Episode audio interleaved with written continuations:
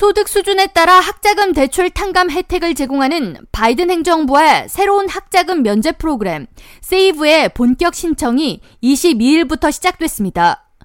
조 바이든 대통령의 핵심 공약이었던 학자금 대출 탕감 정책에 대해 연방 대법원이 위헌 판결을 내림에 따라 바이든 행정부는 새로운 학자금 조정 프로그램 세이브의 시행을 발표했고 새 프로그램은 대출자의 소득과 가족 수에 따라 상환액을 결정한다는 취지를 갖고 시행됩니다.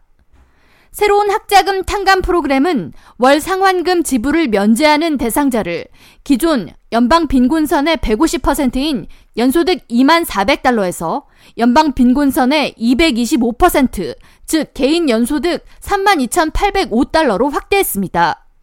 학자금 대출 상환액 징수 한도를 실소득에서 생활비를 제외한 금액의 10%에서 5%까지로 인하하며 학자금 대출 원금이 12,000달러 이하인 채무자는 10년간 부채를 갚은 경우 남은 채무가 탕감됩니다. 만약 대출 원금이 12,000달러 이상인 경우 1,000달러 초과액마다 탕감을 위한 상환 기간이 1년 추가된다는 내용을 포함하고 있습니다.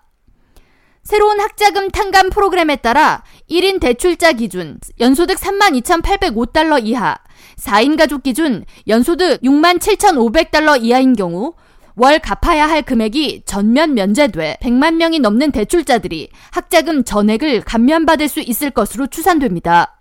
교육부는 일부 대출자들은 상환액의 절반 정도를 감면받을 수 있을 것으로 예측했으며 최소 10년 이상 학자금을 상환한 경우 남은 빚은 모두 탕감될 수 있다고 설명했습니다. 프로그램 신청 접수는 studentaid.gov IDR에서 할 수 있으며 이번 프로그램은 연방정부로부터 학자금 대출을 받은 경우에만 하나입니다.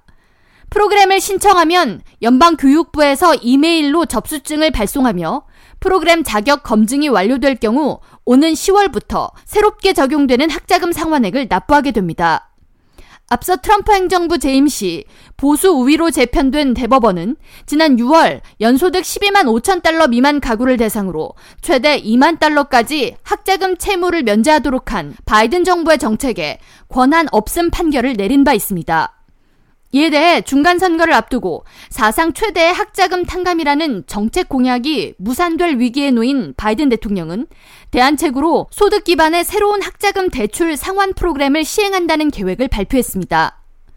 한편 바이든 행정부는 연방 대법원 판결의 대응 조치로 오는 10월부터 학자금 대출 상환 재개 시 대출자들이 제때 상환을 하지 못하더라도 신용 등급을 낮추지 못하도록 하는 온 램프 프로그램을 시행합니다. 온 램프 시행 기간은 우선 1년으로 코비드-19 팬데믹 기간 3년 이상 지속된 학자금 대출 상환 유예가 종료되면 재정적인 어려움에 직면할 수 있는 채무자들을 보호하기 위한 취지로 시행하며 단 대출금에 대한 이자는 계속 발생합니다. K라디오 전영숙입니다.